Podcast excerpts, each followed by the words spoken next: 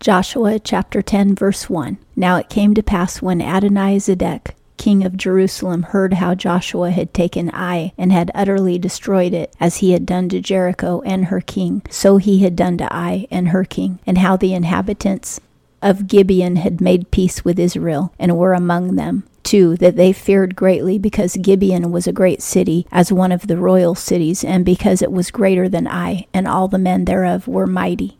The king of Jerusalem, his name is Adonai Zedek, and Adonai means master. It's also a name that we use for God. We call Jesus the master. Jerusalem means righteousness. That's one of the reasons why Jerusalem later becomes the capital of Israel. And it's the place where Jesus was crucified, and it's also the place where he will return one day, and he will put his feet on Jerusalem. That's the city of righteousness, and that's why King David made his kingdom there. Adonai Zedek is a pagan. Even though he has a great name, he does not love the Lord. But the men of Gibeon who made the covenant with Joshua because they pretended that they were not from Canaan. Those men were actually mighty warriors. Adonai Zedek sees this as losing a city, and so he's really upset. 3. Wherefore Adonai Zedek king of Jerusalem, sent unto Hoham, king of Hebron, and unto Piram, king of Jarmuth, and unto Japhia, king of Lachish, and unto Debir, king of Eglon, saying, For Come up unto me and help me, and let us smite Gibeon, for it hath made peace with Joshua and with the children of Israel. They don't want to fight the Israelites. They're not brave enough to do that at this point, but they want to hurt Gibeon for becoming their friends. 5. Therefore, the five kings of the Amorites, the king of Jerusalem, the king of Hebron, the king of Jarmuth, the king of Lachish, the king of Eglon, gathered themselves together and went up, they and all their hosts, and encamped against Gibeon and made war against it. 6. And the men of Gibeon sent unto Joshua to the camp to Gilgal, saying, Slack not thy hands from thy servants. Come up to us quickly and save us and help us. For all the kings of the Amorites that dwell in the hill country are gathered together against us. Since Gibeon has made an alliance with the Israelites, they have a right to ask for help. 7. So Joshua went up from Gilgal, he and all the people of war with him, and all the mighty men of valor. Now they're going to be protecting their servants, because the people in Gibeon are their servants. 8 And the Lord said unto Joshua, Fear them not, for I have delivered them into thy hand. There shall not a man of them stand against thee. The Lord has told Joshua ahead of time that he's going to win the battle. 9 Joshua therefore came upon them suddenly, for he went up from Gilgal all the night. He just steamrolled in without stopping. That must have really surprised them. Because here comes the train. Just when you're planning an attack, the train is already coming. 10 And the Lord discomfited them before Israel, which means he made them uncomfortable and slew them with a great slaughter at Gibeon. Now it says the Lord, and this means the angels were fighting on Joshua's side. It wasn't just the Israelites, and they chased them by the way of the ascent of Beth Horon and smote them to Azekah and unto Makkedah, meaning that they killed people all the way to Azekah and Makkedah. 11 And it came to pass as they fled from before Israel, while they were at the descent of Beth Horon, that the Lord cast down great stones from heaven upon them unto Azekah, and they died. They were more who died in the hailstones than they whom the children of Israel slew in the sword. This is how the Lord did it. I guess he didn't have angels fighting at the bottom, but he had angels throwing hailstones, or else he himself was just dropping hailstones. 12. Then spoke Joshua to the Lord in the day when the Lord delivered up the Amorites before the children of Israel. And he said in the sight of Israel, Sun, stand thou still upon Gibeon, and thou, moon, in the valley of Aijalon. Joshua, in great faith and in the name of the Lord, he is commanding the sun and the moon to stand still and to not move. He doesn't want to lose daylight. He knows it's going to take another 24 hours to finish this battle. So he commanded the sun and the moon to stand still. But it said he said it to God. When we command things in great faith and it's God's will, then we command the thing to do whatever, but we're also praying it to the Lord. Now, I know that sounds kind of confusing, say I want to pray for healing for somebody, then I will say, Jesus, I humbly ask you to heal this person in your holy name. And now I speak to their body and I tell their body to be healed in the name of Jesus. You're talking to God and you're talking to the problem at the same time. But you always talk to God because He's the one with all the power. I have no power whatsoever. A lot of Christians today don't ask the Lord because they think that they're the one with the power. In order to make a prayer effective, I humble myself before the Lord. I don't talk like I'm the one with all of the power and strength. 13. And the sun stood still and the moon stayed until the nation had avenged themselves of their enemies. Is not this written in the book of Jashar? And the sun stayed in the midst of heaven and hasted not to go down about a whole day. For a whole day the sun stood in one spot, because normally throughout the day the sun moves in its course and then, you know, it goes down finally. When Joshua spoke to the sun in the name of the Lord, it didn't move, and the moon didn't move either. We lost a day in time. 14. And there was no day like that before it or after it, that the Lord hearkened unto the voice of a man, for the Lord fought for Israel. Never before or after has the Lord allowed a man to command the sun and the moon to stand still. That's only happened once in history. But the Lord honored Joshua's request because it was a good request in the Lord's will. He just needed light to keep fighting, and the Lord wanted him and had already said that he would win the battle. It's only God's words that are effective. So when we pray according to his will, that's his words. Even though it's not written in the Bible that so and so should be healed, if it's God's will for them to be healed, and I believe and I pray, then I'm speaking God's words and that's why they get healed. But when we pray for wanton things that we just want to puff up our flesh and to feel prideful, He won't answer those prayers because those aren't in His will. 15 And Joshua returned and all Israel with him unto the camp to Gilgal. They went back home because the battle was over. 16 And these five kings fled and hid themselves in the cave at Makkedah 17 And it was told Joshua, saying, The five kings are found hidden in the cave at Makkedah. Isn't that embarrassing? They were so afraid that these kings went and hid themselves because they didn't think that their own men could protect them.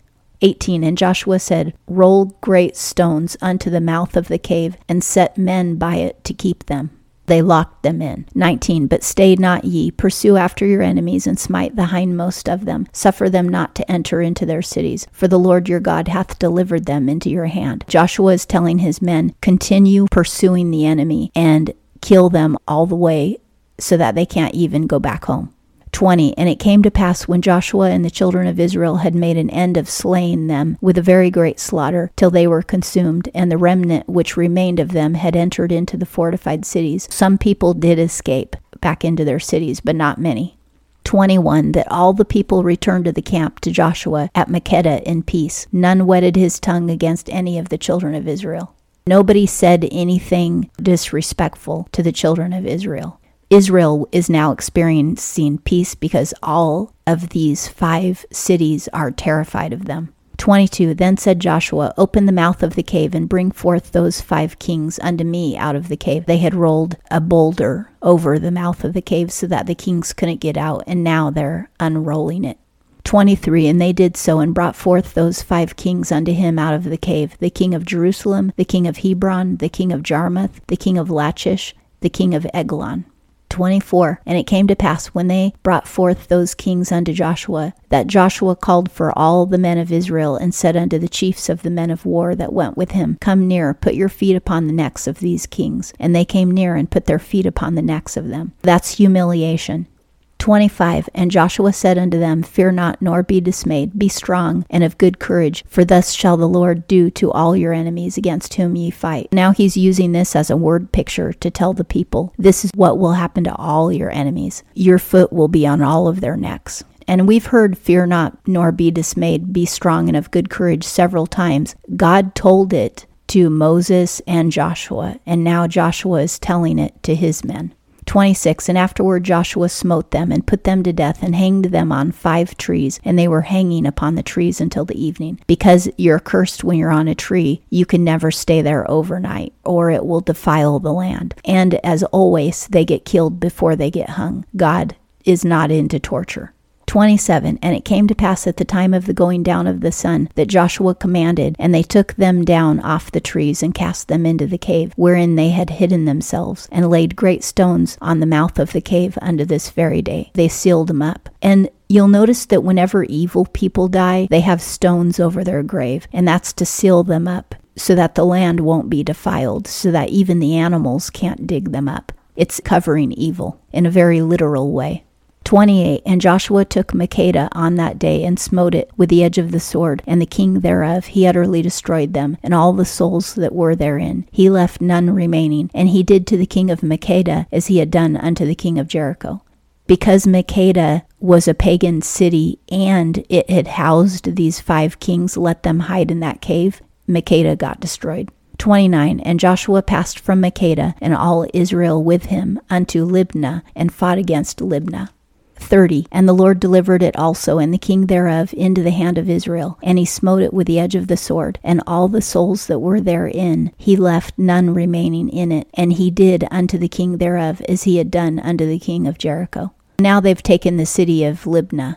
Doing unto Makkedah and Libnah as he did unto Jericho means that both of those cities were devoted. Every single person died.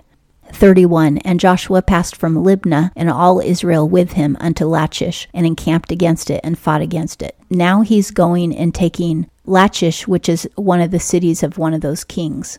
32 And the Lord delivered Lachish into the hand of Israel, and he took it on the second day, and smote it with the edge of the sword, and all the souls that were therein, according to all that he had done to Libnah. So another devoted city. Joshua is really on a roll. He is devoting lots of cities just one after another without any rest. This is causing a lot of terror among the pagans, and he is cleaning the land. And this is because of faith. And this is how we drive out demons from our lives is by faith.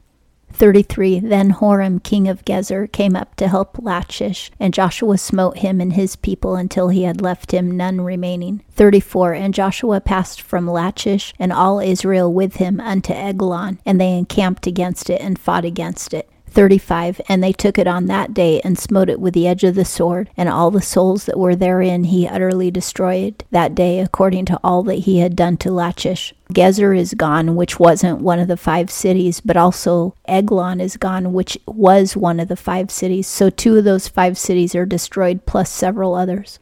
36 And Joshua went up from Eglon, and all Israel with him unto Hebron, and they fought against it. 37 And they took it and smote it with the edge of the sword, and the king thereof, and all the cities thereof, and all the souls that were therein. He left none remaining, according to all that he had done to Eglon. But he utterly destroyed it, and all the souls that were therein. All of these cities are getting devoted.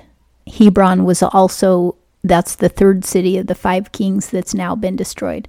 38 And Joshua turned back and all Israel with him to Debir and fought against it. 39 And he took it and the king thereof and all the cities thereof, and they smote them with the edge of the sword and utterly destroyed all the souls that were therein. He left none remaining, as he had done to Hebron. So he did to Debir and to the king thereof, as he had done also to Libnah and to the king thereof. 40 So Joshua smote all the land, the hill country and the south, and the lowland, and the slopes, and all their kings. He left none remaining, but he utterly destroyed all that breathed, as the Lord, the God of Israel, commanded. Every city in the hills, the south, the lowlands, and the slopes, which is the valleys, all of those cities were completely devoted. 41 And Joshua smote them from Kadesh Barnea even unto Gaza, and all the country of Goshen, even unto Gibeon. You know how people say that the Gaza Strip doesn't belong to the Israelites? Well, it sure did in Joshua's time. 42 And all these kings in their land did Joshua take at one time, because the Lord, the God of Israel, fought for Israel. That means they only won because God was fighting for them and for no other reason. If it weren't for God, they wouldn't have won. 43 And Joshua returned and all Israel with him into the camp to Gilgal. And that concludes Joshua chapter 10.